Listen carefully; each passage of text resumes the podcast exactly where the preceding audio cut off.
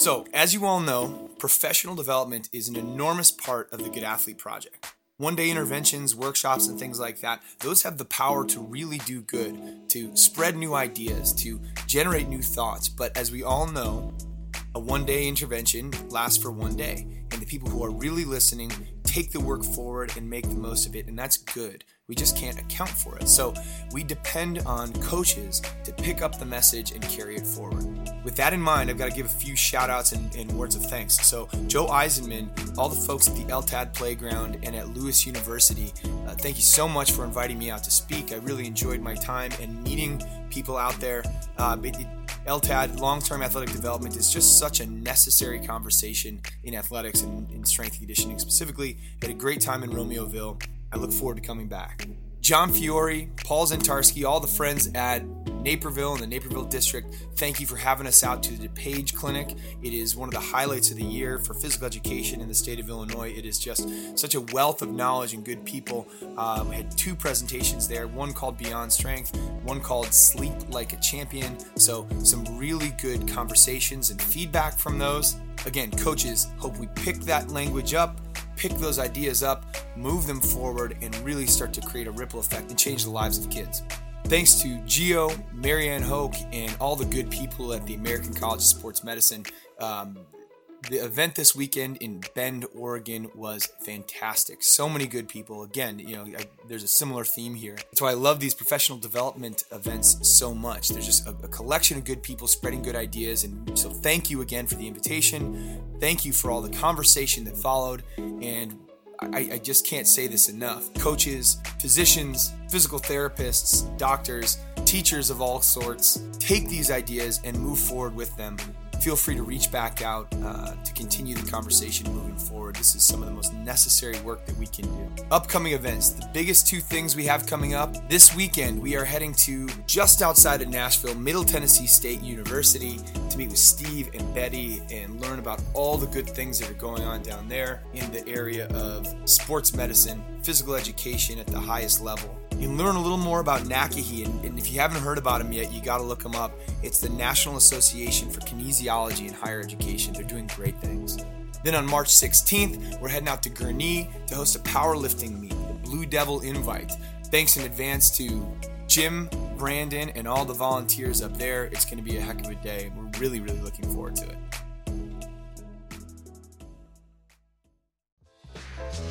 Welcome to the Good Athlete Podcast, the voice of the Good Athlete Project. Now, on to today's podcast. Peter Callahan is a friend, arguably a genius, and an Olympic hopeful. Pete's a Belgian American middle distance runner who competed for Belgium at the 2016 European Athletic Championships. Let me go way back to high school quickly. At North Shore Country Day School just outside Chicago, he won three state championships in the 1600 meters and 800 meters. Pete then went off to Princeton University, where he set the school record in the indoor 1,000 meters. During his time at Princeton, Pete won seven Ivy League championships, won NCAA Division One indoor track championship as part of the distance medley team, and won All-American nod as a Tiger. Due to injury, Pete was granted a fifth year of NCAA eligibility, so he went off to grad school at University of New Mexico. He placed fourth nationally in the 1500 meters for two years in a row, and earned a Mountain West Conference outdoor track 1500 meter championship title. The dude is a legitimate world class athlete. He's also a top tier human being, and that's the point of today's podcast. You cannot get to his level of academic or track success without adhering to a really thoughtful and strict process. You don't just show up and become a champion. It's hours and hours of deliberate practice. Look up Anders Ericsson if that term is appealing. But hours and hours of deliberate practice and being thoughtful about really everything you do. There's power in that, there's challenge in that, there's potentially danger in that, and we go through all of that in today's podcast. Where is the line between invested and obsessive? Who are the people and what are some of the ideas that allow for success in such a demanding sport? I think you'll notice pretty quickly that it's people and family. I think this episode applies to everyone, regardless of sport, regardless of where you are in your life, relationally, professionally, whatever it might be. I think there are lessons to be learned here that we could all benefit from. So tune in to hear from elite athlete and elite human being, Peter Callahan.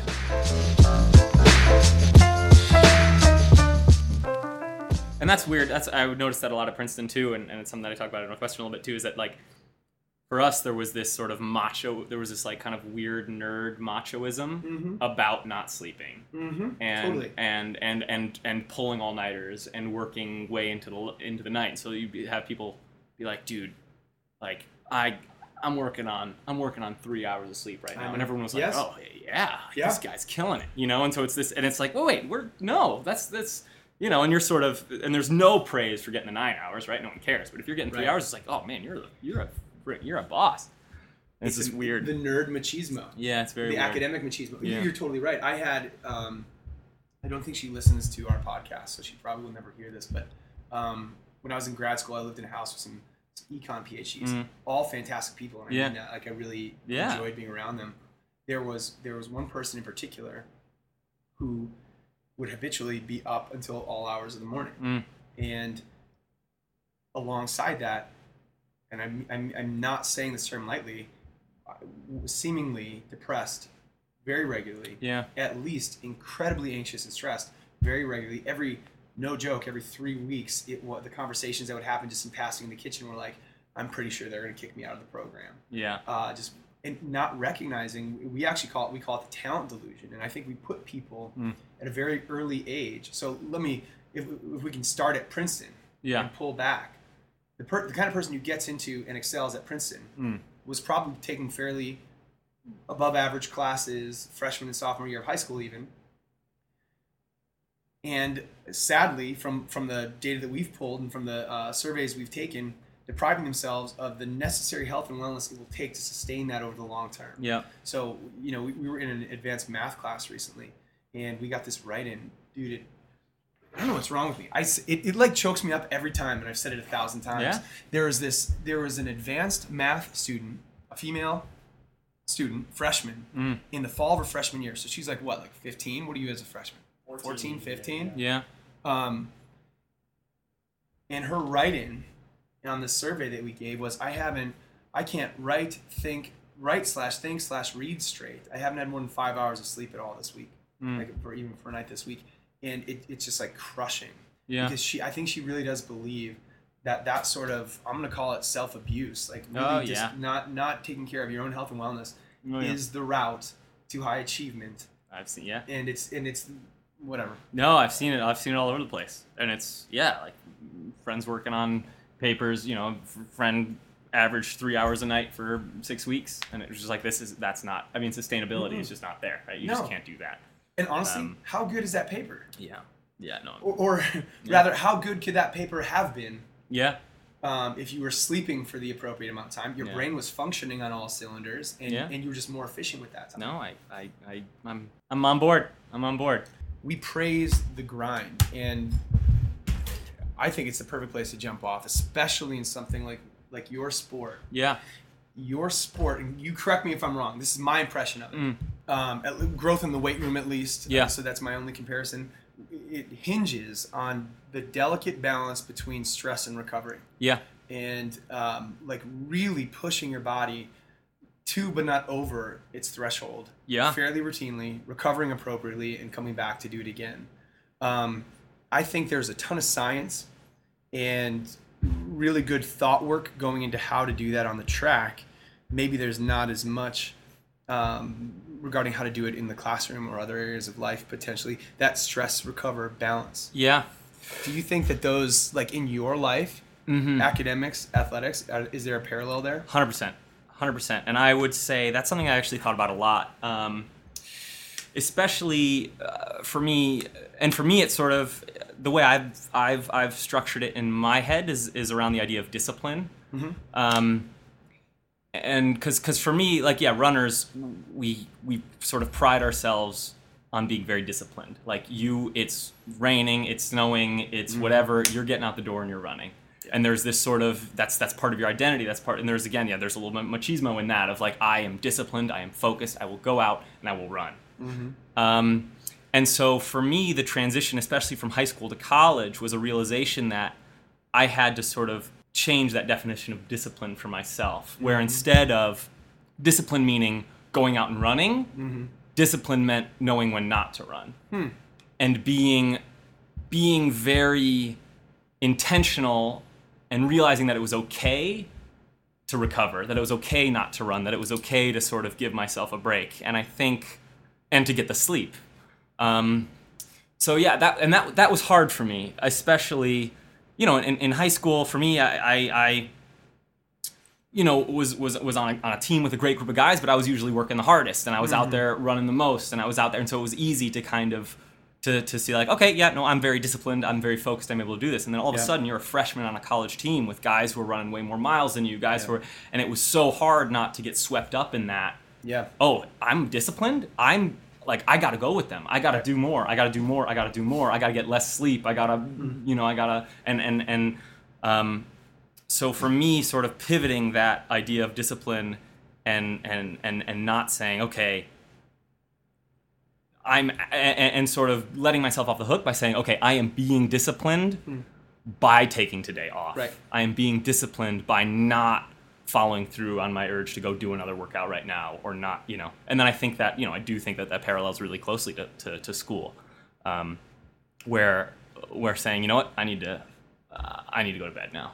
Yeah. Um, you know, because because because it's it's important. I think it's important, especially early on when you're forming those habits, when you're forming kind of your your um, way of, of, of doing a sport or your way of doing schoolwork is to be disciplined in the traditional sense of I'm going to sit down for the next hour. I'm going to write this paper. I'm going to mm-hmm. sit. I'm going to go out the door. I'm going to get this running. But then as you kind of progress and as you get better and and and and start to know yourself more, I think it's important to then be able to transition to saying, okay, no, I know I've got those basic skills. Now I need to know when to pull back. Totally. I, I, so what I see regularly and refer to regularly is the difference between one thing that you mentioned was yeah, when you sit down and study and only study and don't pick up your phone and don't get on your iPad, you, what you're really talking about, I think, is the sort of discipline that hinges on focus and intentionality. And it, like that's a really important sort of discipline.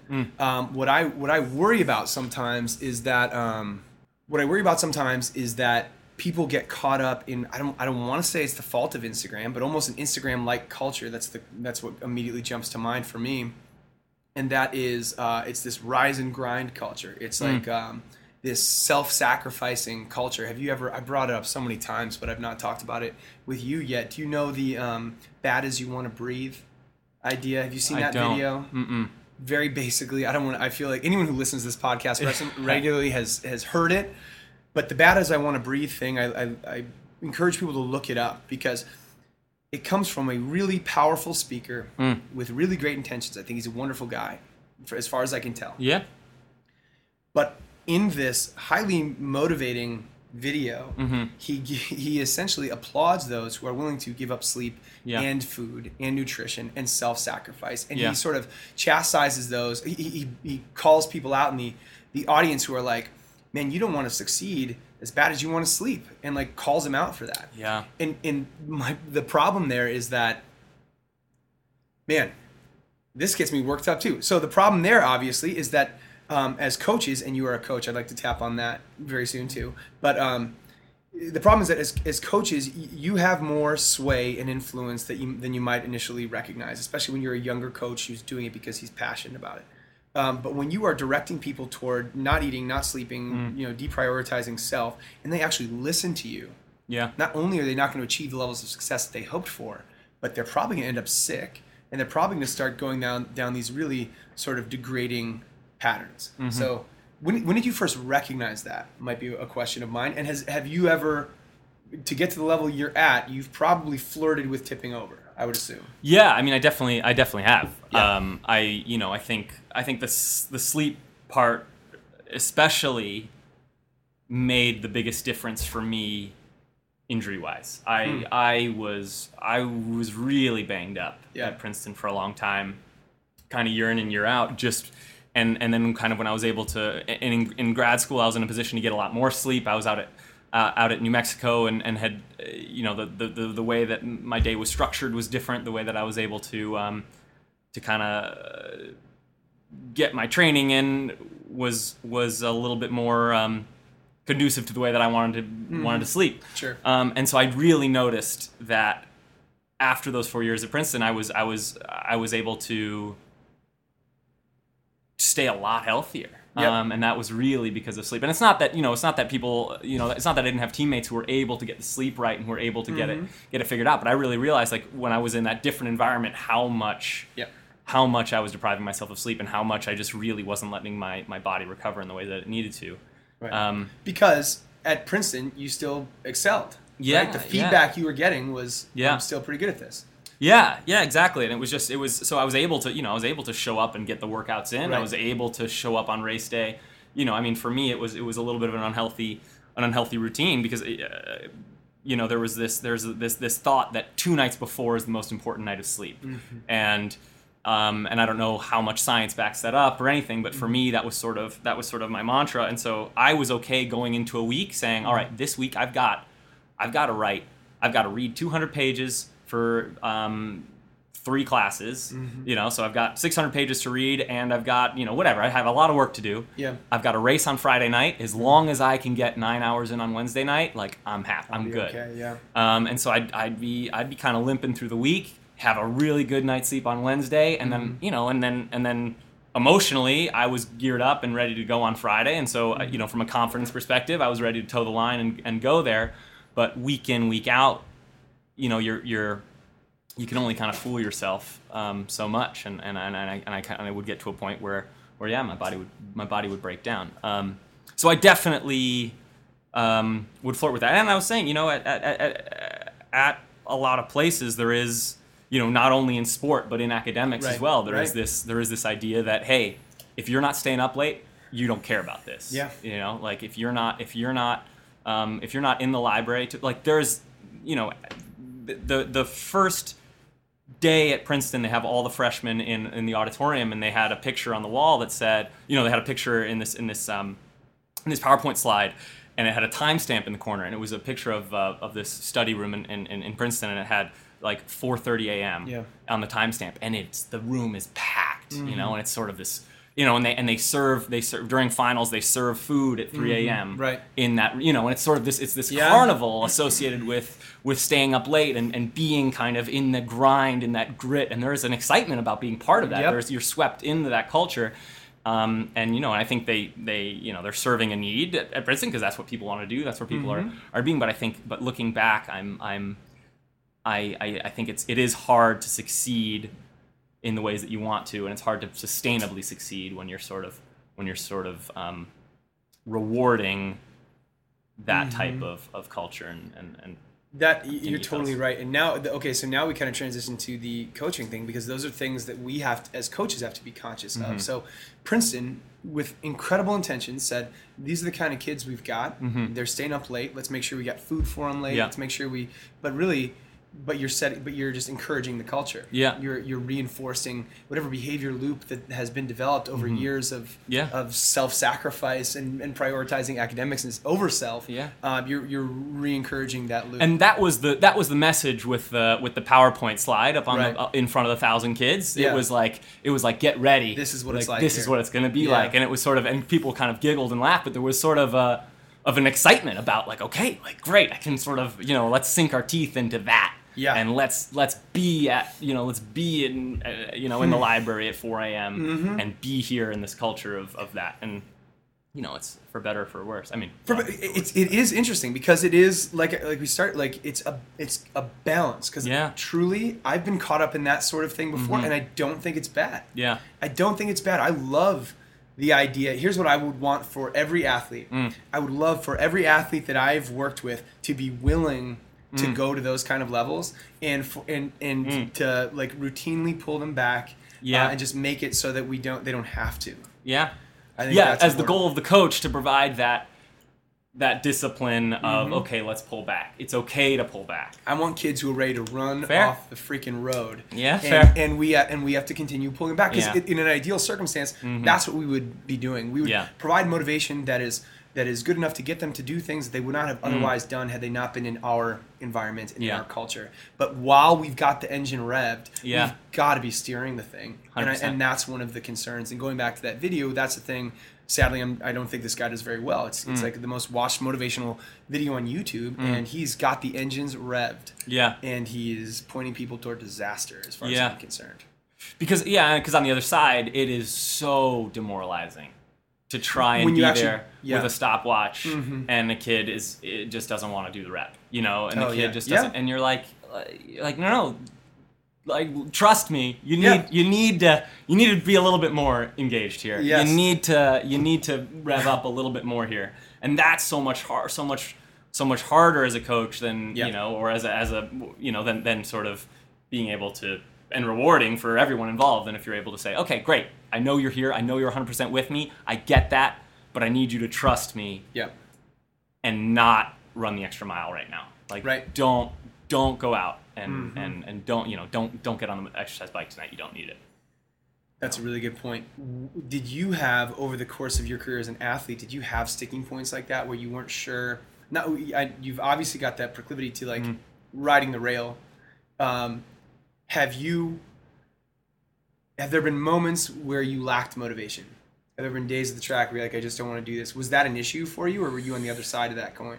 Um, no, I mean, there's, you know, it's, it's not every day isn't always great, right? Like I, it, it, you know, especially in the winter in Chicago or in the winter in New Jersey or, you know, like you're, sometimes it sucks. And I think, but, but for me, the motive, when things are, I don't know, I would say, I would say running is, is interesting in that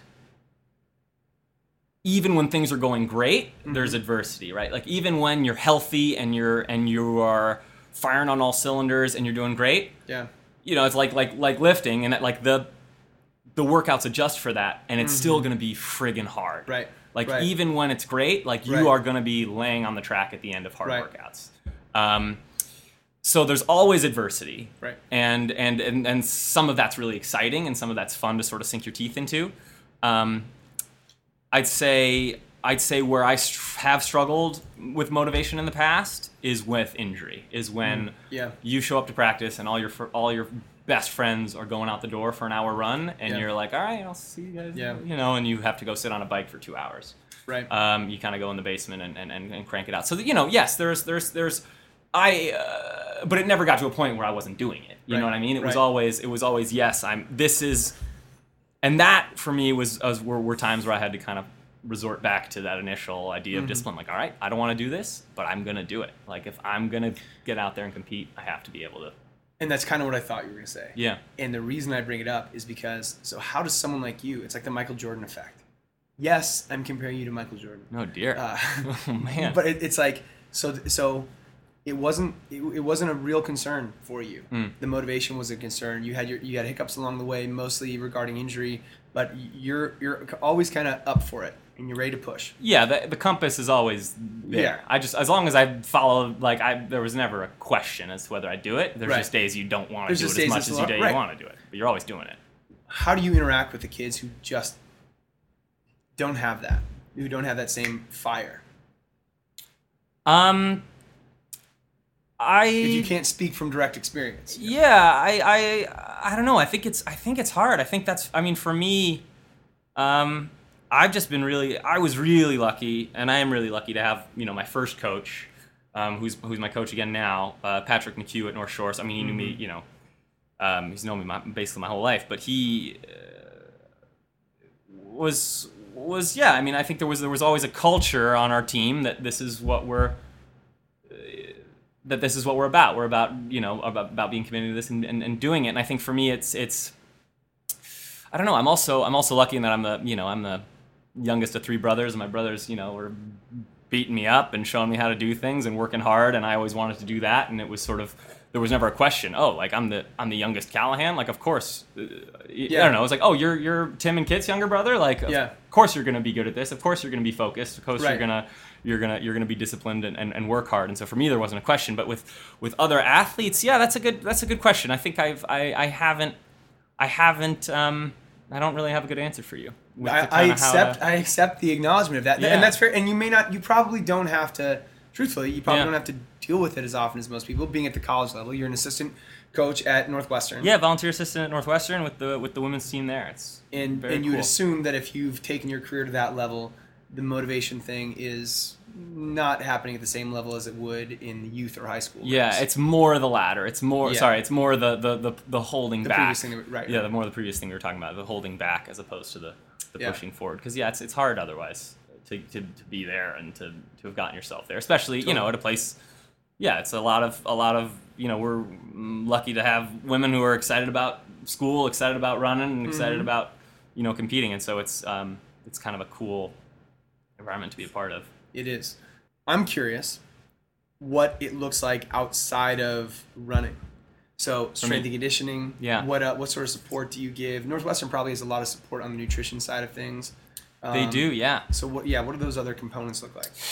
Yeah, so that that's always been important for me. Um, all the Yeah, other what have you sides outside were, of running. You were into CrossFit for a while, right? Not CrossFit, cross that- training. Was Kit Kit was yeah. My brother, Oh, my brother did a little bit of CrossFit. You know, Fair. make fun of him a little bit for it, but he was uh, he's you know, but he's I mean he's he is a friggin' workhorse. That my Yeah. brother can He's great. can you know throw us throw us around easily.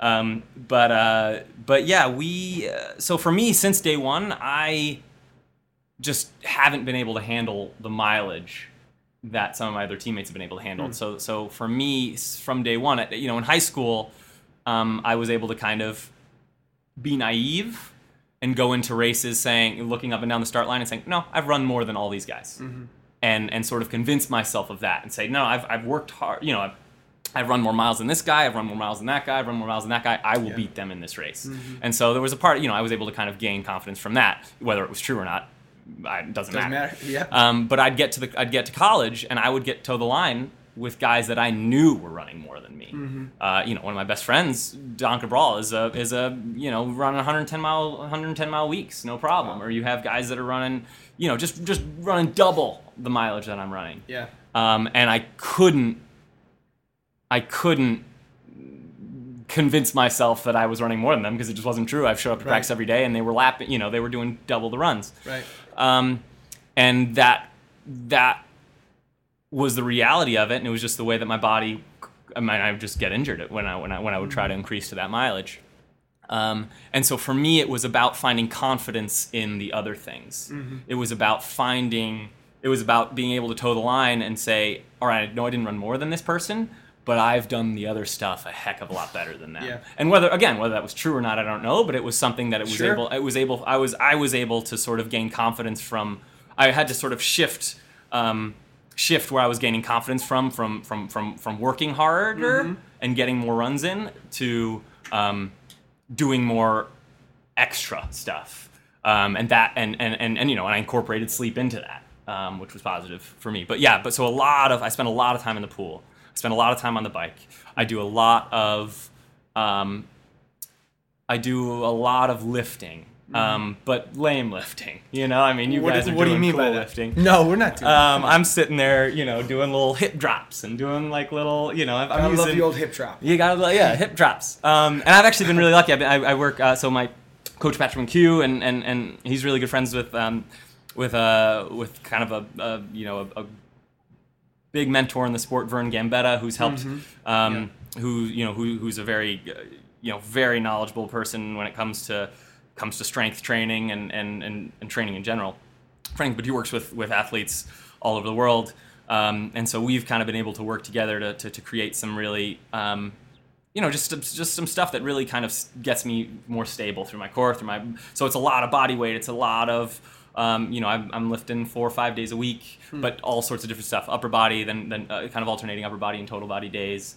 Um, doing you know a lot of single leg stuff, a lot of balance stuff, a lot of um, med ball just sort of just sort of trying to get trying to get solid for my core not not bulking up at all just getting lean and and, and, and Right. trying to stay trying to stay solid and, and things that allow me to kind of maintain my form later in races um, and things like that so yeah not, I'm, I'm not doing any cool power cleans or things that kind of make you throw the bar down and yeah You could throw a med ball down. yeah yeah it's true it's just a little bit If less you had a, a you know, mat, you could throw your body weight down. that's true just just, Like, just you know? yeah just sort of body slam the ground a few times That's right. No, Um, it sounds like a lot of fun. yeah. I'm, I'm interested in that. So so you're obviously putting a lot on your legs, given the, Mm-hmm. the volume of running that you do. So what is the what kind of lifting do you do? You mentioned like uh, like balance stuff, one leg stuff. yeah yeah do you like some single leg And how, squats and how frequently?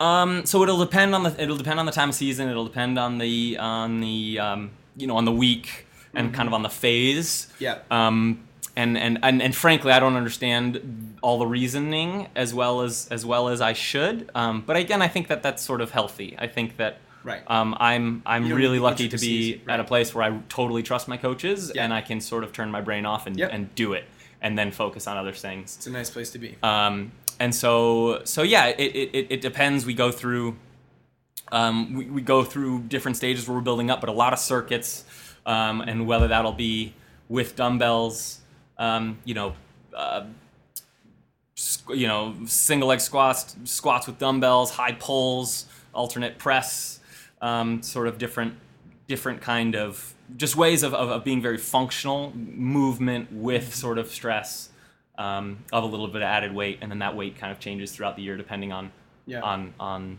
on what we're looking at for, and then sort of the rest between circuits changes, the rest Mm-hmm. between you know. So I'll usually, um, yeah, I'm not I'm not really explaining this as well. no, you do. could, It, but, you are. I think. um, um, but it's not my language. The the, That's the, fine, the yeah. weightlifting part is a little bit out of my wheelhouse. Well, you're but I- well, you're talking about I, like we in the circuit stuff. You're talking about Yeah. working different energy systems over the course of, of Yeah. you know periodized through the course of the year to align with your training, and that makes total sense. Are you working different planes of motion? I would assume too, especially with the upper body stuff. Yeah. Yeah, Yeah. so um, and so and I so yeah, upper body stuff, a lot of the med ball, a lot of twisting, a lot of Yeah. movement, um, a lot of rows, Mhm. um, trying to trying to just have myself move in different ways, and that's something that I think the cross training, especially swimming, has helped me with Yeah. as well. Because what's you know in high school, I was I like to call you know I, I considered myself athletic in Mhm. that I was playing soccer. I played soccer all four years. I played Mhm. basketball, you know, until my junior year. I was there was there's a there was a resilient there's a resilience to injury and there is a sort of confidence in your movement that comes from being athletic Mhm. that comes from having you know moving laterally and being engaged in those different planes and moving and twisting in ways that you just don't get when you're running your That's round. right. Um, and so I don't feel athletic anymore. You know, I can go and run. I I think I do more so now than you know. There were times in college where when I was not Yeah, quite right. as diligent about my strength training that I that I felt not athletic, Mhm. and that's when I would start to get injured. Is when I when I would feel sort of I can run in one plane. I run straight. Yeah. I you know I my arms are moving. You know, six inches up, six inches back, Yeah. and I've got you know my my stride looks good. But if I have to turn or twist or move at all, there's Shoot a basketball, Exactly. Yeah. All those stabilizer muscles are gone. All that lateral Yeah, movement is gone. Yeah. And so a big part of my lifting, for me at least, from a from a from what I try to get out of it, is to feel athletic again, to feel Mm-hmm. like I can manage movement in different planes. So I, to that's amazing that you said that because we talk about the Good Athlete Project and and we we often apply the theories and themes and ideas of the Good Athlete Project to realms that are not specifically Mm. or exclusively athletics. So like physical education is not athletics, but to go further than that, I would suggest that every human every human being Mm. is an athlete, depending on how you want to define the term. Maybe probably not involved in team sports, but you need to do every one of those things that you were just talking about throughout the course of a lifetime. Mm. Not only are you learning lessons alongside of them, but health and wellness, who you are, whatever. We can go down that road too. But um, who doesn't need to change direction? Yeah. and squat and balance. I don't know if you know Fair. this, but like one of the greatest predictors of mortality is late in life Hmm. is leg strength.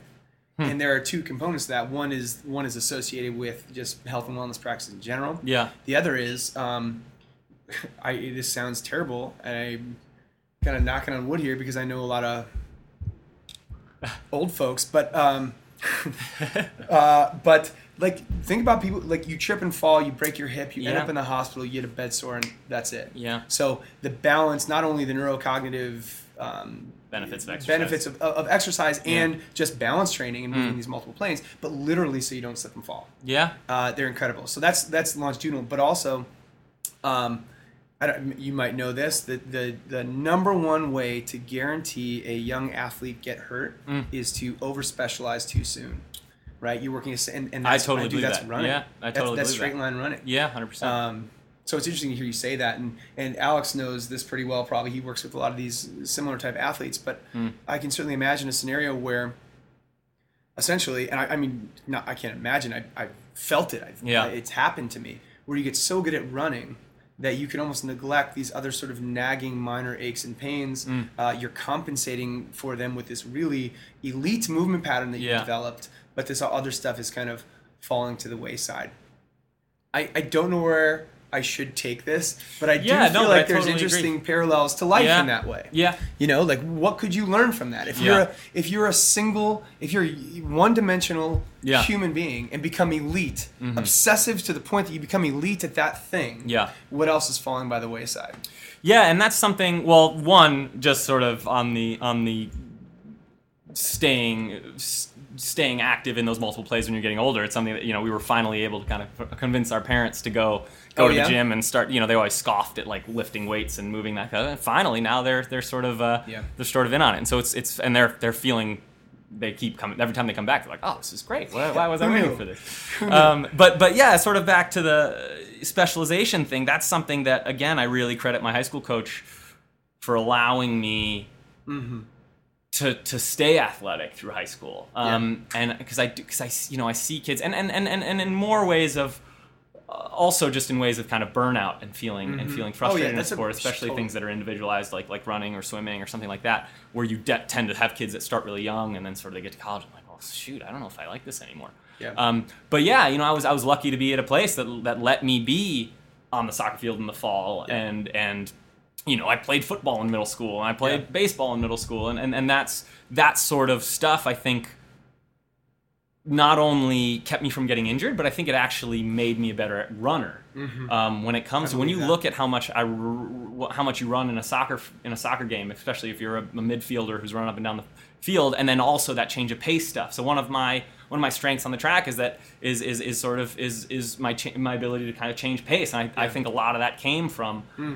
Soccer where you're jogging, sprinting, jogging, sprinting, Mm-hmm. really sprinting, slowing down, you know, and so there's it's hard to mimic that. That's a that's stuff that we try to mimic now in training with with fartleks. Totally. Um, which is sort of which is called I think it's um, I think it's uh, you know translated to speed play, which Mm. is this sort of idea of, of just sort of playing with different playing with different ty- types of, of stimuli and, and, and, and forcing your body to go quickly and then slowly and quickly and slowly and Mm-hmm. happens all the time on the, on the on the soccer field. I'm really gonna put you on the spot and and use this as as an extended metaphor. Uh-oh. So the the being the the ability to change direction, essentially interval train Mm. while playing soccer, applied and has has been a benefit in cross country on the track. Can you draw a parallel to your own life with that? Like I, I really want to dig in. So like you, Mm. I'm sold. I believe that you were elite. I want to hear about the moments when like it kind of sucked. You know what I mean? And and then like here, I'll, I'll tell you about me. Yeah. And, and that'll Yeah. There were definitely moments in my life. Look, I'm not. I'm nowhere near as good an athlete as you are. Okay, so let me throw it out there. Come on. Whatever. Continue. Continue. And so we'll find. We are going to the track after this. We'll find out once and for hey, all. hey, I'm, I need all the help I can get out there. but today. then we It's have to go be a deadlift after that. Oh boy. and then, so uh, uh, I like we can do uh, Olympics and we'll be on. No, team. no, we'll do we'll do some hip drops. You'll love it. Some it. hip drops, You'll fine. love it. You'll look great. fine. Uh, but but I will tell you that um, even though I wasn't at the caliber that you're at, and I wasn't, um, you know, my post collegiate football career, I got a paycheck to play football, so I very loosely can refer to myself as a professional. I was not 100%. at the an, an NFL caliber athlete whatsoever. Point being, there was a point in my life where I was, um, I, I never got to the point where I was one dimensional, but like, dude, I was eating all the time. I was lifting whenever I had spare moments. I Mm. Was like, I would take stairs two at a time. I, I actually I did this since I was in like high school. Yeah. I would take stairs two at a time with a backpack on because I knew it was like sort of strengthening Mm-hmm. my legs in that way. Um, I would think about it all the time. Okay. I would become obsessive, and like I think I do feel like, to be totally honest, I feel like I've been pretty decent at, at finding that balance in my life. Mm-hmm. I've I've always maintained social relationships, but sometimes they were stressed um, because of that. I know I lost at least one girlfriend Yeah. uh, because of this stuff, and and I know my friends who I love dearly to this day, like it's it's sometimes hard to explain why on a Friday night you can't jump on the train. This is just out of college. Jump on a Yeah. train and go down to the city, um, because you've got to. You you know what I mean? one. Yeah, hundred percent. Um, and it sucks sometimes. Yeah. You, you get really I don't know. So so how, how do you balance that? I guess in your lives. I assume you've had moments like that. You you've had the payoff on the track, no question. You've seen that payoff in other areas of life. Mm. How how do you work that balance between drive, like a, a driven but well-rounded human being, which you Mm. clearly are, and like an obsessive Olympic hopeful? Yeah, so that's hard. Um, that is that is hard. Um, finding that healthy balance isn't isn't easy. You know, I mean, I think there's sort of the the cliche in college where you've got you know you've got three things. You've got um, your sport, you've got academics, and then you've got socializing. Mm-hmm. You can pick two. Yeah. Right. Um, and so, you know, I think, I think I've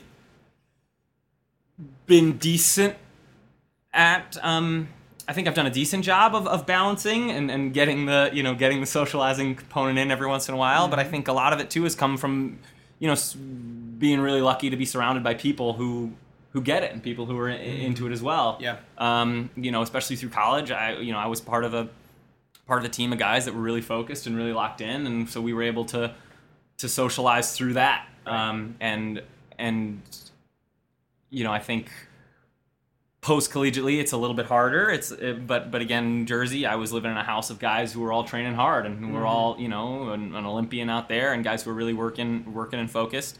Um, and then and then out here it's a little bit harder. In Chicago it is harder. Yeah, again, you know I've got some really great friends from high school who are downtown, and I want to be able to go hang out with them. And, and, and I sort of feel like I am sort of um, alienating myself in some myself in some ways.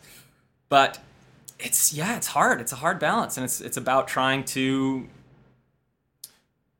um, you know, and, uh, yeah, I don't have a great answer. I don't have a great answer uh, other than I have all I sort of always reminded myself like, hey, I've got the rest of my life to do that Yeah. other stuff.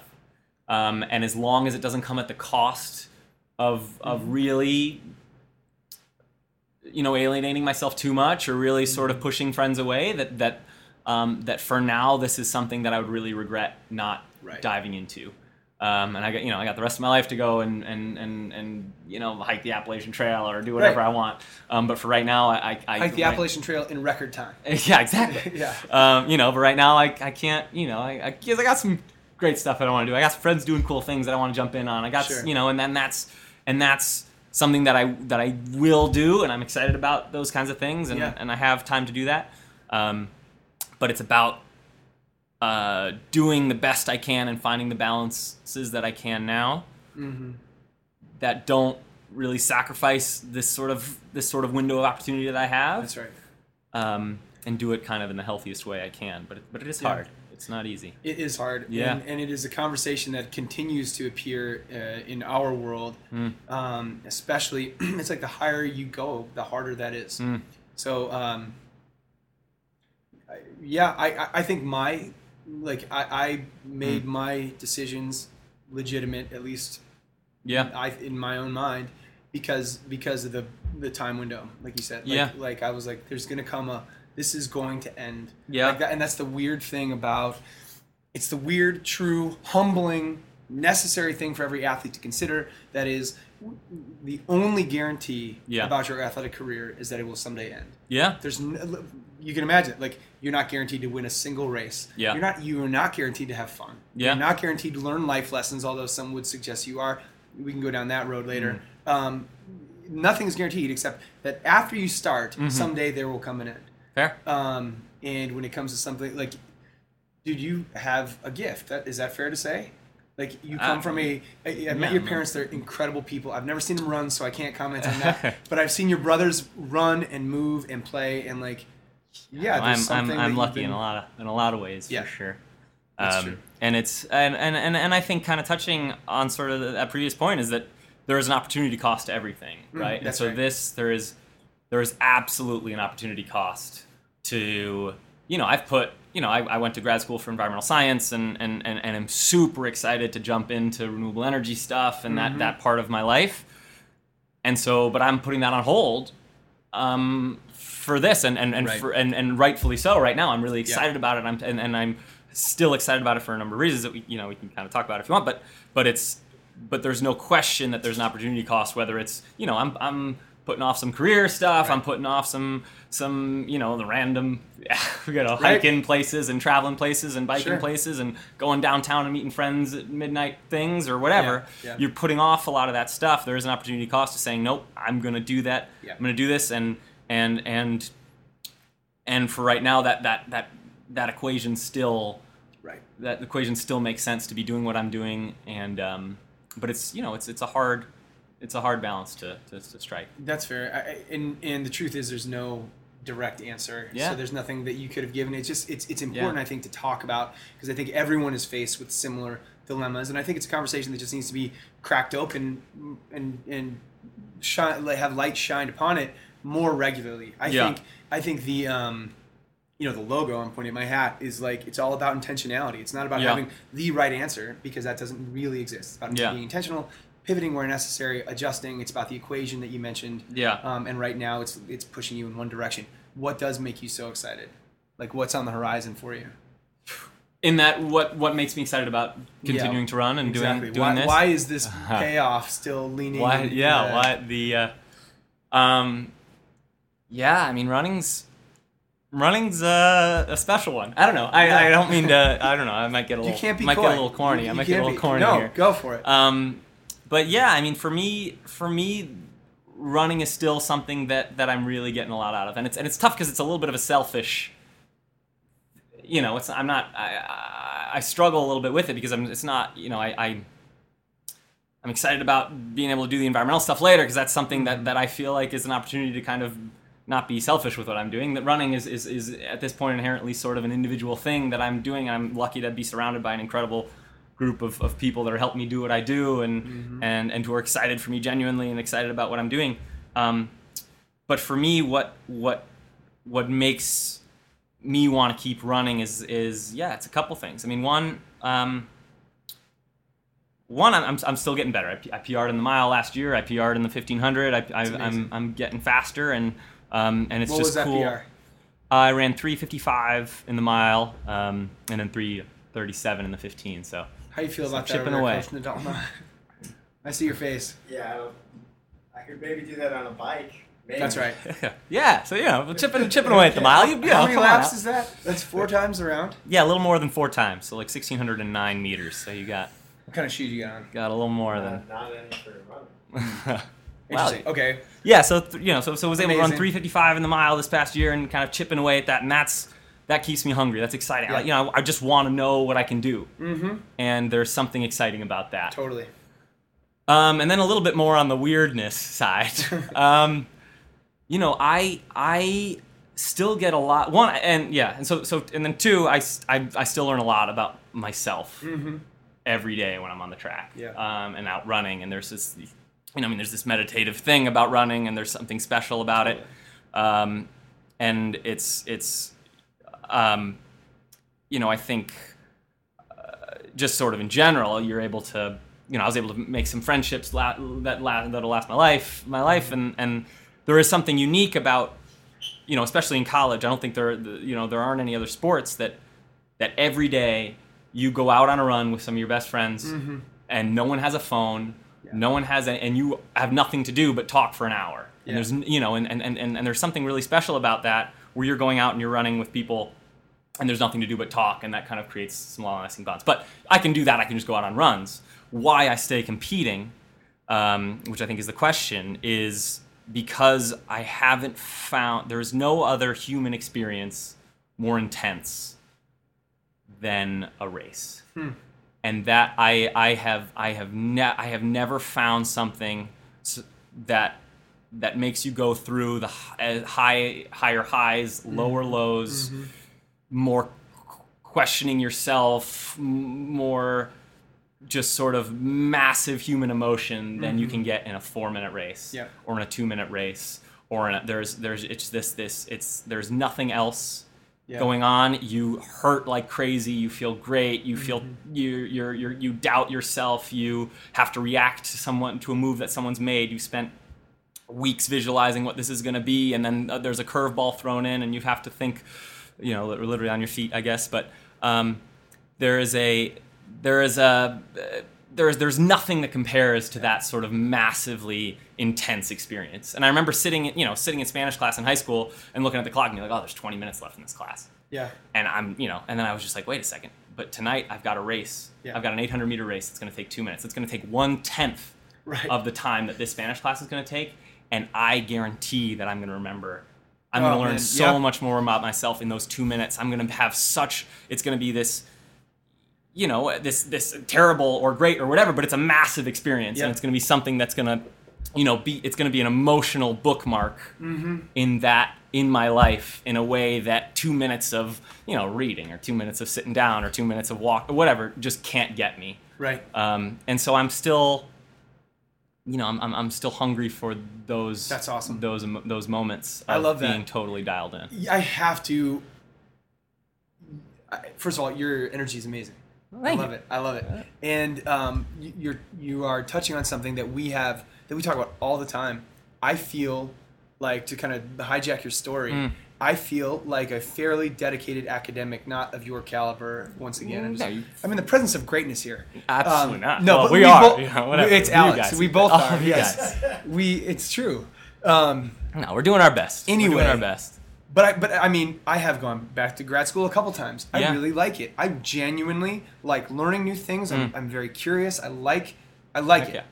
I have not shown up for one class, even in the subject I cared about most, Mm. that made me feel the way I felt before a football game on a Friday night or something like that. Mm. Yeah. So I, I, I say that not Yeah. just to kind of linger in the in the poignancy of that moment, but but to kind of recognize the power there. Yeah. You know, that is where the Good Athlete Project jumped off. Was Yeah. there's something different about this space, and the question thereafter is, and what are we going to do with it? You've got people who are so goal oriented and driven, um, emotionally charged. There's it's just there's nothing else in the world Yeah. that looks like this. We be, Yeah. we, we need to be using it for for We're something good. more. Yeah. Yeah. No, exactly that's. right. I'm. I'm. I'm. I'm with you. yeah. I'm with you. So I, yeah, I just, it is a weird, and it sounds corny just to say, but there is something really, there's something hard you can't capture in any other way. And again, it's a little bit of a selfish thing because it's the, this, this, this wildly get that, emotional right, you get to experience that. Mm-hmm. I feel. Um, you know, but, uh, you know, but for, for, for now, I still learn a lot about myself through that, Mm-hmm. and, and and things that you know I think that I think are, are, are will benefit me going down the road. So so yeah, so why I do it, I'd say you know I'm still improving. I that feeling is is is unlike anything else. And then and then finally, there's this other feeling about that that's that's really unique that I've only felt a couple times in my life, but it's one that I keep ch- chasing, and it's that it's it's the the sort of um, the feeling of have of of sort of a mind body feedback loop that's really t- really finely tuned um, where you can step up to the line and you know exactly what to expect from your body where your coach says hey i want you to run a 50 second sorry i want you to run 56.5 seconds on this 400 take your watch off. Yeah. and you can lock in and you can do that. Really. um, and so there, there's there there are moments when that that there are moments where training that, that training at a high level and, and, and really dialed into a to a really regimented training program that you know th- these kind those kind of moments kind of come out every once in a while where you mm-hmm. can where you're really dialed into how you're feeling you're really dialed into how your body's going to react to to what you throw at it Yeah. and those are special cool little nuggets that I try to that I that I that I've only felt a few times, but that that keep me hungry to, to feel it again. So so so yeah, I'm you know I, I've I've I've got some reasons to keep doing it, um, and I and I'm excited about it because I think I'm I think I'm getting better. Um, I know I can chase some of those moments. Yeah. Um, and again, yeah, it's you know step up to the line and we'll see what happens. I love it. Um, well, Mm. in our intro for you, just so uh, you're you're so humble. Um, in our intro for, intro, we will have already talked about uh, your accomplishments and and just how good you are and what might be on the horizon for you. So don't feel pressure to to uh, self indulge in that way. Instead, uh, let's talk about a guy that you've brought up a couple times who's been with you since your whole life, your whole competitive life. So or- he's known me since I was six years old. okay, But yeah, so your, he's your whole conscious life. yeah my whole conscious life. yeah. Tell, tell us more. Oh, so you mean yeah, my, my coach. Um, yes, I mean I've just I've just in general I've just been lucky to have uh, you know great coaches. Whether you know it started with Patrick McHugh. Uh, you know, and I don't want to shortchange my college coaches because I had No, definitely you know not. some really really So did Coach great people there. McHugh? Did he scout? Is he scouring the local playgrounds and said that kid can run? I, I How did he find you at six years old? So well, so I so he didn't coach me at six. I was just you know I was just around. Yeah. I you know I was at I was at North Shore Country Day School up here as a as a six you know as a first grader. So I don't. He Right. probably didn't know me when I was six, but I knew him. He was the Right. athletic director, so you know he's Right. speaking at things, and I know him as a you know as just being a first grader in the Mm-hmm. in school. Um, and then again, I was yeah, I had my I was the I was the youngest of I am the youngest of three boys. I got my two older brothers who I owe a lot to in a lot of ways. Um, but uh, but yeah, I think you know he he s- was able to coach them through high school and and kind of when I came in as a freshman, it was my brothers were really good runners as well, and so I was sort of um, my my middle brother Kit uh, was a senior on the team when I was a freshman, and there was no questions. Like, oh, it's springtime. Like, I'm going to be on the track team. Yeah. Coach BQ with Coach BQ and, and, and my brother Kit. Um, and so, you know, what did, I what did Kit run? Kit what event? uh, 800 Was he? 800 yeah. Yeah. So he ran so he ran um, at Amherst College Yeah. out there. So he um, so he's uh, you know he's just a little bit bigger built than I am. Mm-hmm. So he was more suited to kind of some shorter, faster stuff. But the 800 and he ran cross country there, and you know was a good you know was a really good uh, D3 All American out there, and you know not messing around for Stud. for old Kit Yeah. um, but uh, but yeah, so I, I I was just so lucky because one, I had a coach who understood sort of the fact that I was going to be doing other stuff. At North Shore, you're you're supposed to be doing the play and doing other stuff and being in the in chorus and getting and then going to track practice. Right. Um, and so I was lucky that he was willing to work with, you know, and that he was willing to work with kids who are doing other stuff. And um, but then it's time for track practice. It's time for track practice.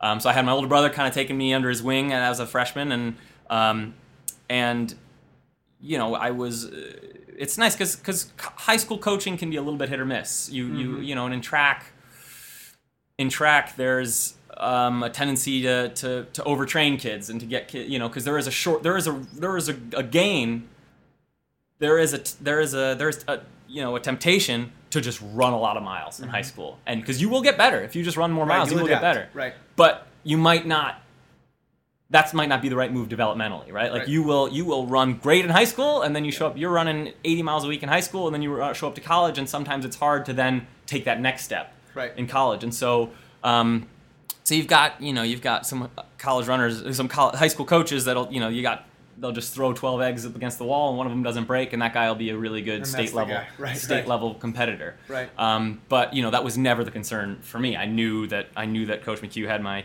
you know, had my best interest at heart from day day one, and it was you know a very slow, smart progression that set me up for high for college. Yeah. Um, and and and it was and, it, and I was lucky too because he sort of was able to vet some of my college coaches and and gave me a, gave me a nudge towards Princeton with with Steve Dolan who I've had who I've you know actually I, I was texting this week you know Right. texting yesterday Right. um, who I still have a great relationship with and he's over at Penn now and then I had Jason Vigilante at, at Princeton after after Steve Dolan, um, and then at New Mexico Joe Franklin. So just you know, two of those coaches I've t- spoken to this week, and just just That's great. I've been so lucky to be at places where I like I, I really never questioned whether my best interests were, were in there.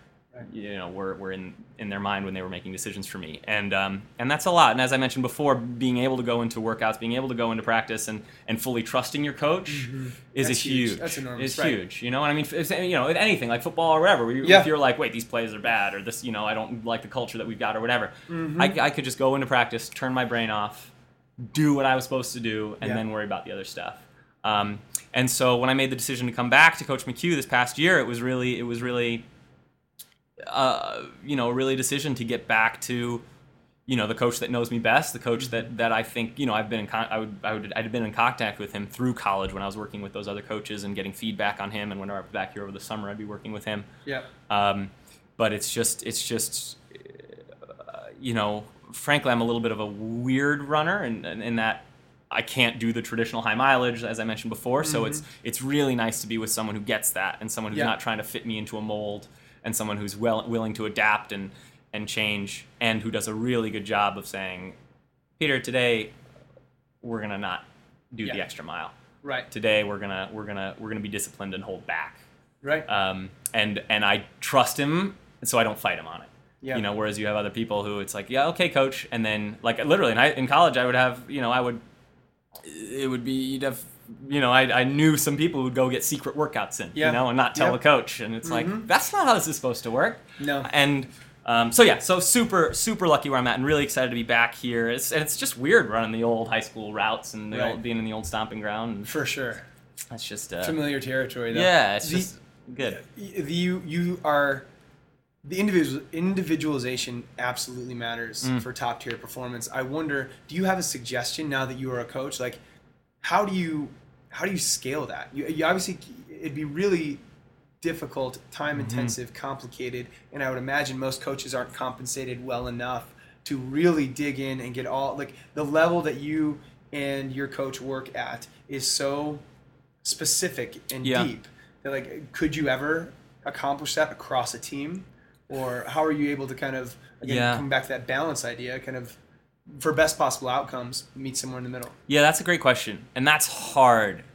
Um, and I think some of that comes for the athlete for looking at by the time you're coming to co- college, by the time you're finishing up high school, you kind of have an idea of what type of training works for you, and then it's about finding a program that their overall philosophy fits to that. So you have, you know, you there are college programs that are high mileage programs, Right. And you know that when you go there, that's what you're going to expect. they okay gotcha Um, and so there's a little bit of you know the onus is a little bit on you to sort of to sort of when you're coming out of high, college coming out of high school saying okay I, I know what this program's about I see the general mold that this that this school fits under mm-hmm. um, can I fit into that with some tweaking that I that we're able to do Yeah. um, but but yeah I mean that's the question as a coach it's it's hard it's hard to adapt um, and I think you know uh, there I've I've been at I've I've seen some coaches where you know for, for me for example I've I've had and uh, one open communication with your coach is huge. Like there was a, there was a little bit of time um, in grad school where uh, you know I couldn't handle the mileage, so it would be okay. Everyone's doing a 10 mile tempo. Peter, you do a six mile tempo. yeah Everyone's doing 20 by 400. Peter, you do 10 by 400. mm-hmm. And again, going back to that confidence of where I'm able to step up to the line and say, "Oh, I can beat this guy because I'm working harder than him. I can beat this guy." I that was all gone because I couldn't I couldn't tell myself Hmm.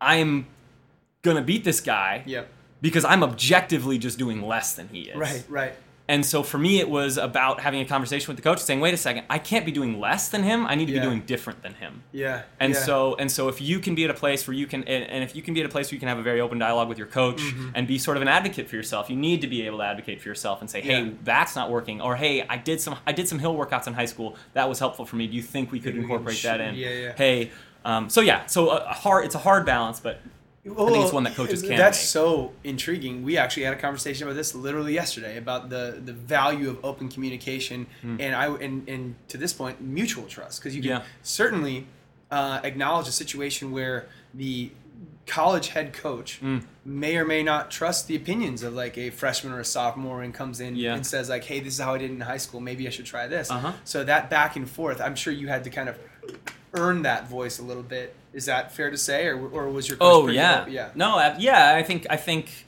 yeah. It's gotten, you know, it's gotten to a point where where yeah, I can show up to the track and say, hey, t- you know, I'm I'm feeling a little off today, or hey, and, and he takes, you know, it's okay. Mm-hmm. Yeah. Yep, we're not doing it today. Right. tomorrow, He trusts you. and he trusts, you know, and there's Yeah. there's there's a nice, you know, and then I'll fight back, like, oh no, but we could. He's like, no, you said you weren't feeling great. We're done. We're just gonna. Um, and so sometimes that's important, you know, and, and I see it at Northwestern. You know, we have, we have the, the, the coaches at Northwestern are great. Have uh, Coach Haynes and uh, Austin are, are, you know, just this this past year we had a girl come in and say, hey, you know what, I I, I really want to be able to do a little bit more mileage. I think that was helpful for me in in, in, in high school, and Yeah. it's and it was a discussion. It was okay, yeah. You want you think you want to you Right. want to do that? Okay, let's think about an intelligent way to make this adjustment for you. Let's think about and every you know every athlete has their own training plan. Every athlete has their own Mm-hmm. um, their own you know spreadsheet that says what the mileage they're supposed to be doing, and it's and it's fun to sort of witness that those wheels kind of turning and that sort Mhm. of um, that He's sort of referencing. He must be referencing the logo. there you go. Um, and sort of that, yeah, collaboration because it should Mm-hmm. be collaborative, right? It should be, it should be this. Athletes want to get better. Coaches want you to get better. Yep. Let's make it work, and let's Yep. let's let's hear each other out Yeah. in this in you know in this in this process. Totally right. There's no other way. There's there's just no other way. Yeah. Um, no one knows your body better than you, and you could make the argument that no one knows, you know, training, the science behind the training, better Yeah. than a coach who's been hired as a professional to do this. Yeah. So some marriage between best practice and individualization, like 100%. that makes sense to me. And it's hard. It's hard to find It a coach hard. that's willing to is put in the time and do that. But I've been so lucky to you know be Yeah. surrounded by that. And Well, and and It's like we talk about the ripple effect all the mm. time. Now you're that person. trying. You know I'm what I trying mean? my best. It's- it's I'm true, trying my man. It's best. true. I have a plug that I'd like to make. Let's do it. Well, not really a plug. I have no stake. I, I want to hear. I want to hear the zero. Um, it's just club. it's just uh, you guys talking about coaching. Yeah. I think it relates to the coaching conversation. There's you guys talk about coaching. There's this podcast called uh, Magness and Marcus podcast. Have you ever Okay. heard of it? Um, and they talk about track specific coaching. Mm-hmm. Um, and there's this, you know, just kind of relating what you were saying to. Um, I don't know. I was just just kind of when I was driving over here and thinking of some things to talk about. This is something that popped in my head because it's a it's a podcast that I shared with a lot of friends, and I thought it was something that was really meaningful, and I recommend it. yeah. Uh, it's Magness Marcus Magness Marcus podcast, and it's um, specifically this one podcast called uh, Culture and Belonging, Mm-hmm. um, and it's with uh, this coach named Mike Smith, who's you know NCAA. He's Mike he, Smith. He coaches at um, That's really familiar. he coaches at NAU.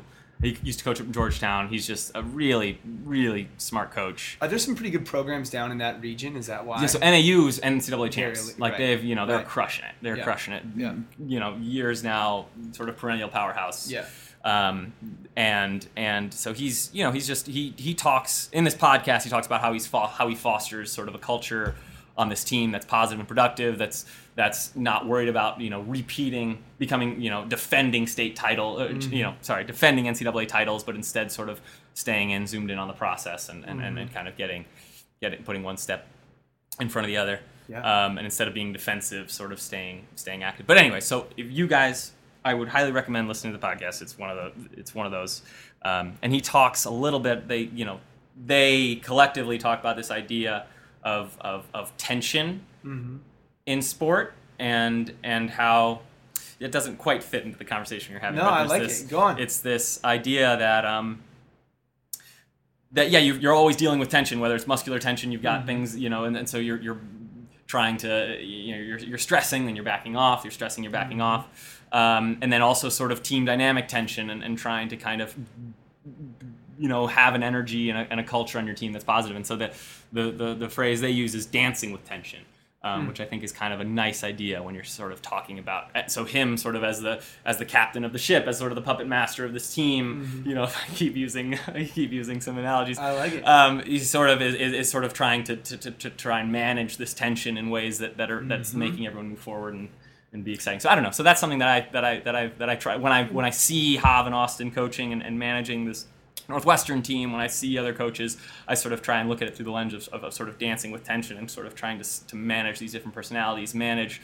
the expectations that they have, sort of manage the the um, the, the, the, the specialization, you know, the the inputs that they want to sort of have in on their training versus the mold that the coach wants it to fit into and things like that. It's sort of this nice.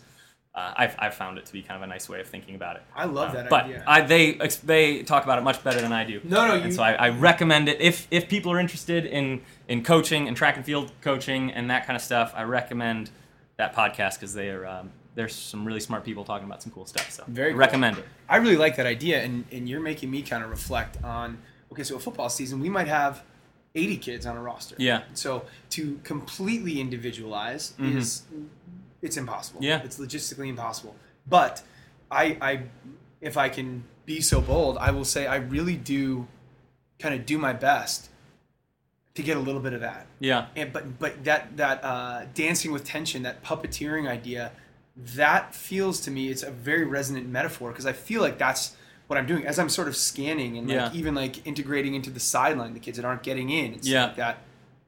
It's like how much do I push or pull Mhm. on this kid in a given moment, Yeah. knowing you know, given our history and, and everything that he's been through, Yeah. and, and and how do I do it for the starting quarterback compared to the, you know, Mm-hmm. Yeah. where the the third string holder on field goal, Yep. you know, um, it is sort of a push and pull, and it, Yeah. and it goes day by day, and, and it's different when we've just come in from uh, because it's raining outside, come into the gym than Mhm. it is when it's 90 degrees out in the summer, and it is it, there's really the thing that continues to come back to me is that um, there is no other way but then to get good at dancing with tension. Yeah. That I, I really like that yeah. metaphor. A yeah, I think it's John Marcus's phrase that Yeah. he sort of uses. But yeah, it's this idea of yeah. Sometimes you're sometimes you're bringing people up. Sometimes you're you know you're bringing them down. Sometimes not bringing them down, but sometimes you're managing their energy in Yeah. different ways. Sometimes you need to bring their egos down. Yeah, exactly. We And just talked about that in this room. This is a perfect point. So we're sitting here on the North Shore, Yeah. um, in a in a in a white collar area,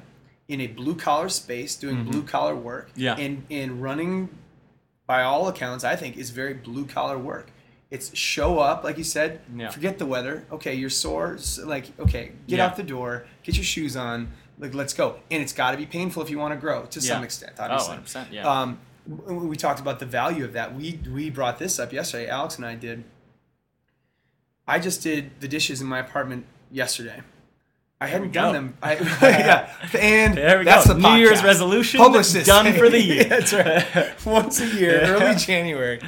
No, but like, but honestly, they there were there were too many mugs in the sink. I don't know. We talk Yeah. about coffee. I like coffee. I had too many mugs in the sink. Fair. Why did why why did I wait and like Mhm. let the mugs like multiple mugs accumulate Mm. before I did the dishes? Simple. Uh, I had a freaking dishwasher when I was a kid. yeah. It's like that. Like not to not to be too lame about it, but like you have to. The, the all of this stuff is learned. Mm. Um, and and I don't know how that maps onto Dancing with Tension per se, but it does seem like that is there are th- these thresholds that we toy with all the time. Yeah. You don't want to have someone like I shouldn't have to do the the uh, dishes for the whole block, Yeah. but I probably should have had to do my own. Yeah. If I wanted that quality to transfer, and because I got soft on it, Yeah. uh, mugs pile up in the sink for Yeah. me now. So so that's where I wouldn't have need to. I, I, I know now. It's because we talk about you don't want to bring kids down. Yeah. But sometimes you need to kid, bring kids down to earth. Fair, Right. Fair, yeah, Um, and that's and that's why they used. I think it was, you know, they were specific about saying dancing because Yeah. it's this give and take, this push Yeah. and pull, not managing. It's not sort of this management thing. It's this Right. sort of this sort of um, you know, it's a very two sided operation where you're getting immediate feedback and you're Mm-hmm. Trying to really work with work to provide the best sort of you know the best sort of uh, guidance in, Yeah. in ways. So so I don't know. It's been it's it's fun. I've been lucky to be surrounded by coaches that I think do a great job of this, and I'm just sort of a sponge trying to soak it up and There you go. and, uh, and then we'll see. ring it out on the people you work with. Exactly. there you exactly. go. So, Um, anyways, I digress. no, you didn't. A little, It- but I thought it's it was, I perfect. think it's a it was a it was a point that I thought you know I was like oh this is something that I the that I timing's follows. actually excellent because okay our number one podcast from last year, Uh-huh. we just put this out online, was Gary Ryan. I Another like that one. That's- You like that yeah, one? especially yeah. I like. I was actually going to bring that up because he spoke a lot about the relationship with coaches and the Mm-hmm. relationship that he had with his coaches and that they're they're they're a family sort of vibe and that's Totally. um, and that's you know something that I think that I relate with. That's something that that's really important. You know, you need to have that very candid, open communication and and um, anyways, yes, I Mm-hmm. Well, liked that podcast. It was excellent. I appreciate it, and he's a wonderful guy. Honestly, he's got like that just weird and genuine Irish humility, and like because he's like he's like you know world caliber. Yeah, he's but, Irish but Olympian, totally humble. Yeah. and um, you, like he started off in soccer. He just Yeah. like played and enjoyed playing and pushed hard and, and kept going. But um, you, you mentioned feedback a couple times. I've got to touch on this.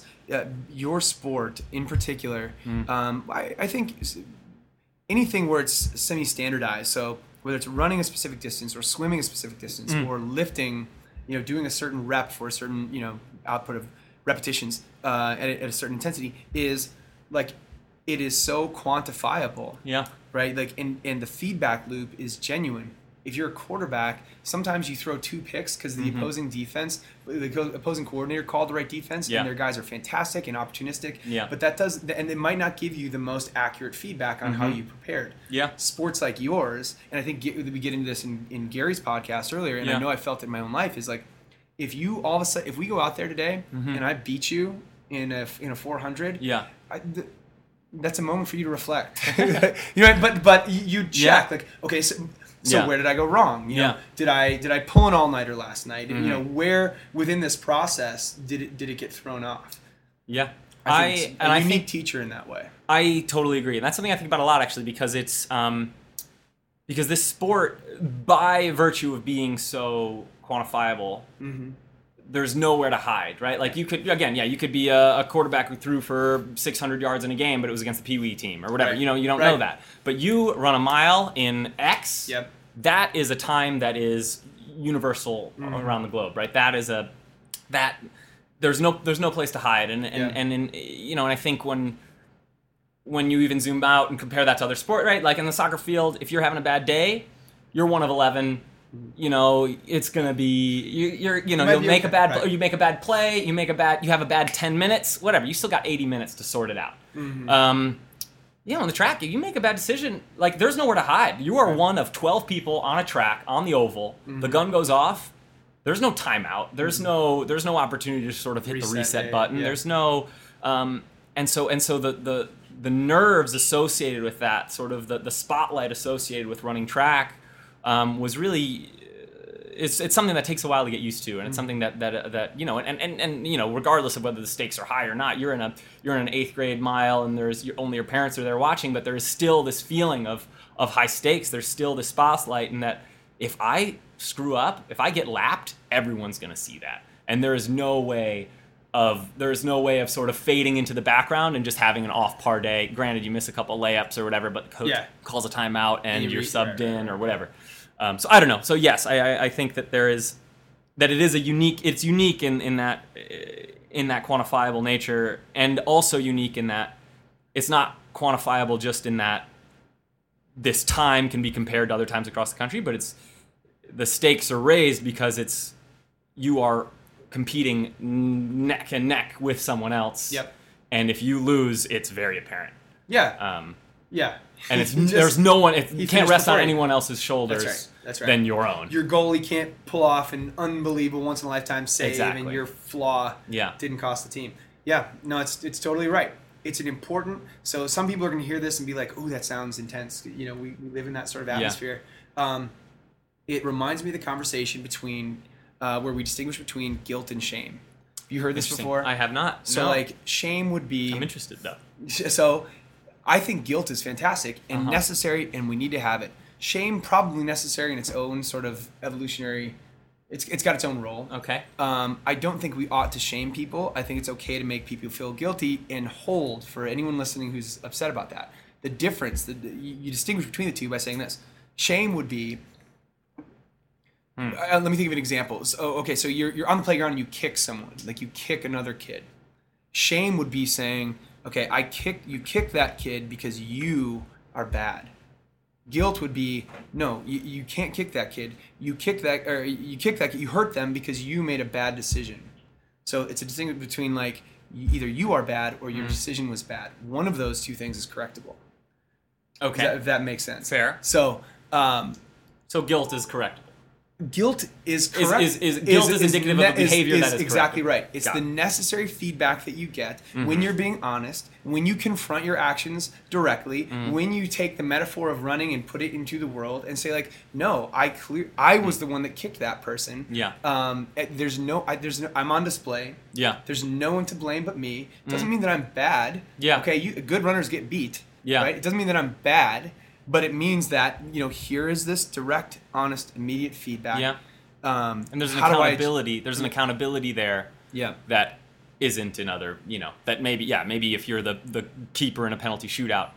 Or Mm-hmm. things, and not to not to sort of put my put this forward on a plane with that, but I've just sort of Yeah. it, it is it is yeah there's a, there's a there's a necessary sense of accountability for your own Yeah. effort, your own actions, your own decision making. Mm-hmm. Right. Because yeah, the coach is yelling at you from you know the coach on a, on a track. Sometimes the coach uh, in a in a four lap race, the coach can yell at you four times, and you hear him Right, right. Mm-hmm. maybe one of those times. But everything else, everything that goes on between your ears when that gun goes off and it's this mad frenzy, Mm-hmm. like that's all on you. Yeah. And every decision you make is your own, and every you know if you decide to wimp out, you know I call every race has its sort of I call it the uh, the whimper moment. Every race has this moment where you Yep. sort of decide to commit No or doubt. decide to fall back. Mhm. You decide to wimp out, that's on you. That's it. You lose by ten meters, that's on you. You know whatever. That's there's there is an accountability, and I think you're right. There's an accountability to that. You know this. Alex. There's you- you're so right. There's that moment in a squat. You're like this is the point where I could stop. It'd be okay. No one would blame me. The whimper moment. The whimper moment. I That's love what I that call idea. it. That's uh, I yeah. like that. TM. Whimper TM, moment. that's right. I'm just kidding, but But yeah, that's interesting. The squat. Yeah, you could you could tap the bar and someone would sort of help you lift it. Well, it's just it's this. of- It, you go you go down and up. yeah. And I don't know about you, Alex. It's, it, it, um, maybe I have more flaws in my training than you do. That's very possible. But there's always a point at which you're like, Mm. Yeah. look, I could continue going, and this Mhm. is gonna hurt, Yeah. or I could go down and like eh, whatever. It's a lot of weight. like no one's gonna be that mad at Yeah. you. And I think you can tell a lot about a person. Mhm. You know, not to overesteem that moment, Yeah. but like, do you push through the whimper moment? Yes Yeah. or no? Okay, that that's gonna determine so much. Yeah. I think. Um, And so most of my mental preparation for every race is anticipating that moment and then choosing the right thing every time because it's so hard. It sucks. That Yeah. sucks. I love that. We could go all day on this. Like every Yeah. time you say something, I'm like, there's more to be had here. Um, I don't know if people are going to listen to a four-hour podcast, but maybe we could do this in parts. Maybe we could publish it in parts. there we go. Uh, no, because it's it's so right. Yeah, It's so that's right. interesting. The lifting one, because yeah, again with my with my little hip drops, I never really. Well, if you're dropping the experienced hip, I never it's like, the I- moment. Yeah. you know, I never get to that level on the old with my with my five pounders, but Yeah, um, that's, but I believe that's true. it, hundred When you, if I you're do. just doing med ball slams, Yeah. I mean gravity does. Mo- you know, helps. It's gonna It happen totally regardless. helps. Yeah. right? You just slam it. Um, all right, how do you feel, Alex? Good. Lightning round. Sure. Let's do it. Get in here. uh oh, All right. Oh yeah. I'm nervous. The lightning round. Uh, you should be. Oh We've lost people in the lightning. Oh no, Nerve wracking moment. All right. You got this. What was your first job?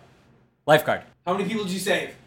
No, none. Well, I had to do. I was like a. oh my god. Yeah, well, you're I- not a lifeguard anymore? well, I had to like my dad. My dad does. A, my dad was a plumber, so I do. I had to do a lot of like little odd job plumbing stuff with him. So I don't know if that counts. All right. Um, but otherwise, my first city of Evanston lifeguard Got it. on the beach. Uh, what was your favorite cereal as a kid? Honey Bunches of Oats. What superhero do you most relate to? And you can't say the Flash. Oh dear. Ooh. Oh dear. you can say the That, Flash I if you don't, want. yeah, no, I don't have a great answer for that. relate that. to. There isn't. Uh, Yeah, relate to. They all just got Maybe- some maybe relate dark to is the wrong word. I'm lucky that I don't. That I Yeah, maybe that relate that to is the wrong. Yeah. That I haven't had to. Which do you like the most? endure so many hardships. um, which do I like the most? I, I don't know. I haven't. I haven't. My problem is I haven't. I don't know where they all stand right now in the world of the of the superheroes. I know they started fighting each other, which really stressed me out at one point. So, uh, so I don't know. I'm gonna. It's just, it was a might- stressful moment. Yeah, I can't. I can't. I don't know. But you know, Superman's cool. But I don't know. I don't know. It's stress. He's fought. They fight each other. I got no, I got nothing on that Well, one. I'm sorry. no, I'm, uh. Yeah, I'm exposing good. my my uh, It's all good. my limited superhero knowledge. This is so embarrassing for you. I know it's tough. Uh, what does your pre-competition routine look like? Oh wow. So my teammates probably make fun of me. Well, they do make fun of me. I'm I'm pretty particular. I, when it, for me, there's a very big difference between racing and training. Um, mentally, emotionally, it's a whole different kind of experience. Um, and so my my teammates would you know they they, they make fun of me for for that. I, I have to I have I'm I need to be able to do me. That's sort of the thing. I Peter's got to go do you. But yeah, I, I you know I have a, a part of it is is routine. Um, what's nice is now now since I've um, spent a lot of time racing and traveling for races uh, every once in a while like uh, you, you can't you can't sort of be too locked down to your routine. You can't be hey i need to have my eggs before breakfast. You know i can't I, I don't i need to be able to have my breaks my eggs before the race because sometimes you have to have you know what's at the hotel is you know Right. cold fish and you're like this is an odd breakfast choice but hey i'm gonna do it. Um, but yeah no I, I like to be able to do me. I like to have my you know my, my day before get my get my strides and get what i needed to get done. I do some visualization. I prepare myself. Morning of the race a little shakeout um, get to the track early um, prepare myself and, and get to the line. So I won't get into specifics but it's a little weird Uh, what is one daily habit you have that you feel makes you more successful? Or piece of technology is the add-on to that. daily habit. Um, I do this. I do kind of like uh, I do like a little sort of drill before bed, which is probably odd, but I kind of do do uh, and I've been doing forever. I sort of do this uh, this march, a little stretch before bed that kind of um, I don't know. uh, That I think makes me better. Probably doesn't, but yeah, I like to. I don't know. I, I, before bed, I stretch a little bit in a way that I think, you know, sets the set. You know, gets me gets me ready for bed and sort of reminds me, okay, tomorrow I'm gonna have to get up and run. Um, and I think that's sort of a nice. What does it look? What does that march look like? It's a little bit like an A skip. I'm, I'm just in place. Kind Yeah, it's like a you know, it's like a it's it's odd. No one's told me to do it. It's it's something that I've decided to do, and it's something. Yeah, it's just like a, a running form, sort of. Okay, Yeah. stay tall, stay. Um, you know, high knees, just sort of. I'm not working up a sweat. It's just something like, okay, let's reinforce this positive movement pattern. Let's stay, let's stay engaged in in in what running feels like. All right, time for bed. was there someone that told you to do that, or did you read something about that? Nope. Matthew, so we, we brought up Matthew Walker. There there have been studies on, um, I think it's pianists Uh huh. piano players. Pi- Okay, piano Look players. piano players who, um, if they train Mm. just before bed, Yeah. uh, the patterns are essentially encoded with greater frequency, regularity. Um, uh, I I forget the exact parameters of the study, but Interesting. it's just like it records better. Yeah. You know I mean? So you could, you could play it Mm. 15 times over the course of the day. Yeah. Get sort of incrementally better. But what you do usually is you is you chunk out parts of it and then play that part, and play that part, and there's Hmm. hiccups in between. Cool. If you do it right before bed and sleep on it, these movement patterns become more fully integrated. Yeah.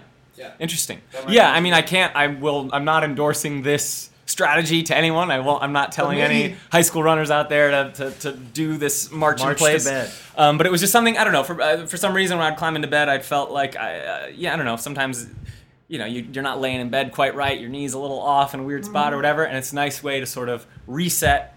I get right before bed. I get out of bed. I kind of do a little stretch. I kind of find find that equilibrium again, and then I can get into bed saying, okay, I'm, I feel like Yeah. I'm not going to wake up with a cramp. I'm not going to wake up and feel like, oh, I slept on my knee wrong, or I slept on my. So, anyways, don't endorse it. Don't know if there's any science behind it.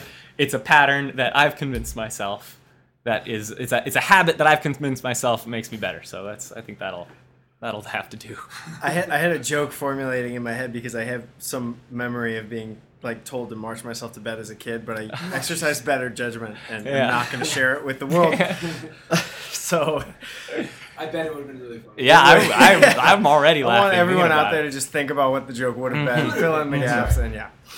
What is the biggest challenge you faced, and how did you grow from it? athletically. Anything. I'll I'll say athletically, just because that's where we're at. Um, I'd say injury. I I um, and that's more broadly, but but more specifically, I had you know some some serious vitamin D deficiency stuff. My bones were super brittle, kept breaking things, um, and just yeah, just kind of this this this pattern in college of of of being of being pretty banged up and trying to race through stress, stress fractures when I needed to, and trying to train through stress fractures when I needed to, and then, um, and then trying to be motivated, sort of like we were talking about earlier, when all your friends are going out and you're sitting in the freezing cold pool. I don't know how swimmers do it. Honestly, I'm wildly impressed by them by going there every morning. But I, you know, there's few things that I struggle with more than jumping in jumping in the pool and getting laps in and staring at the black line. Um, so yeah, greatest challenge I've, I've faced was was um, was yeah probably you know junior year at Princeton when when it was coming around springtime and, and I couldn't be I couldn't race and I'm sitting there biking and my friends are doing really cool stuff on the track and I wanted to be a part of it on relays and things and was excited for them but um, but it's sort of one of those moments where you really think and say hey is this worth it? Is this what I want to be doing?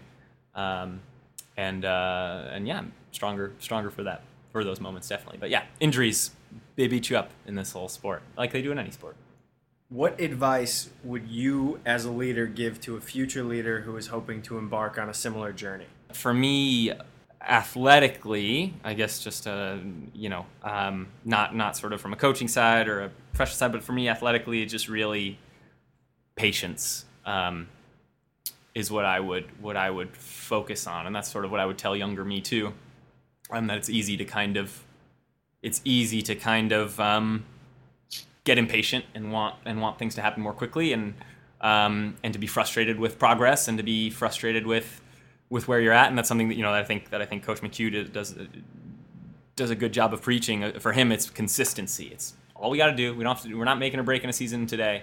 Let's just get the work in. Let's be consistent um, and be patient with with trusting that this this progress will will, will manifest itself in a race eventually. Um, and so for me, yeah, I would say just be patient. Know that this sport takes time to get good at.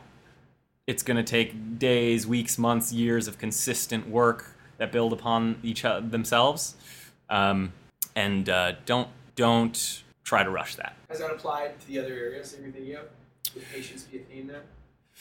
Um, yes, yes. I have to think about it. Um, I'd say there's definitely, you know, there's definitely a sense that you have to kind of pay your dues wherever you are too, and, and that's a different side of patience. That's a you know that's a different side of yeah. I mean, I mean for me, yeah, you come in as a freshman and you're getting your butt kicked in every workout, and it's like, hey, this isn't this feels like crud, but I'm to trust. I'm to be patient and get get through this and sort of paying your dues early on. And and and yeah, I think professionally, whether you're starting out at the bottom level of a you know at a at a you know for me I'm uh, I'm I work as a research assistant now, which has been good and really productive. But it's you know you're sort of working your way through the ranks, and it's something that's that's interesting. A researcher out out east, and also being volunteer assistant, and you're sort of working working through the ranks, and and, and just just trust that um, trust that the big picture is is manifesting. Trust that the big picture is is is is, is coming together, even if it's a little you know even if it's happening slowly. Let yourself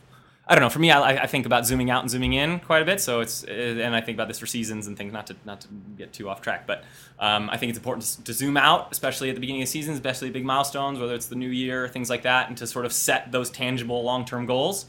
But then the majority of my time needs to be sent zoomed in needs to be spent on the day to day one day at a time one meal at a time one workout at a time one whatever um, and and and not that you're bogged down in those details, but that you're sort of reveling in those details, that you're enjoying those details, that you're enjoying the process and being a part of that day to day, and trusting that oh no, you know. Uh, this was done with intention. I made past Peter made a choice that put me on this path, and I'm going to trust what he said, and I'm going to do what I do, and then let myself zoom out and be a part of it. So yeah, I think that patience in general and, and, and trusting the process applies to, to yeah whether it's whether it's paying your dues on the track or whether paying your dues in the professional world or and that doesn't mean don't be hungry and don't push for what you want and don't be engaged and and and, and challenge where you're at. Um, but it means for me it means trust that you're that you're getting where you want to go if you've put the things in place that'll that'll get you there. All right so you survived the lightning round. Thank goodness. Uh, I don't know. I don't know how well I survived. Listen, but I made here. it. It wasn't lightning. You're here. Also, shoot. you thrived. Oh dear. Um, maybe slowed it down, but maybe like a. No, it's good. Well, um, it was excellent. Um, slowed it down because pacing is. You were talking about interval pacing. Oh, today it will not be slow, unfortunately. Full Hopefully. circle. Full circle. Okay, so here's here's where we're at. We are going to call it for today. You're welcome back anytime. Thanks for having no, me. No question. Um, there's so much to be learned from this sort of process, and I hope.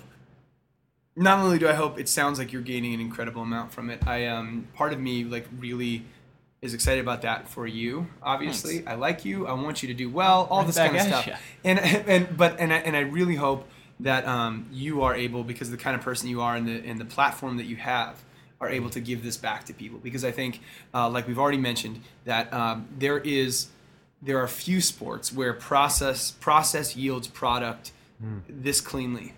Um, like I said, you don't always get that feedback in life. Yeah. What what an incredible metaphor um, for a career or even a relationship Mm. that that cross country that running as a sport could be. So uh, thanks for all that you do. Thanks for all that you're going to do. Uh, we're really excited for you. We'll continue to post for people who listen to this. We'll continue to uh, post updates on you as competition season starts to heat up. If you're cool with that. Absolutely, Uh, yeah. I, know you, I know you shy away from the spotlight. Just kidding. Um, so, so, yeah. uh, so, so we'll put it out there. Um, someone worth following. So, yeah, thanks for being here. Thanks for having me, guys. It's a lot of fun. This week's episode is brought to you by Remind Recover. Remind Recover is a supplement that helps athletes support brain health. Similar to how you drink a protein shake to help your muscles recover after a workout, Remind Recover has been scientifically formulated to give you the nutritional building blocks to help support healthy brain function. I am a huge fan of Remind Recover. It is as close to the science as any supplement I've seen, and feel free to check out their website for more. It's remindrecover.com. And when you go there, if you want to place an order, and I recommend it, use the code GOODATHLETE for a discount on checkout.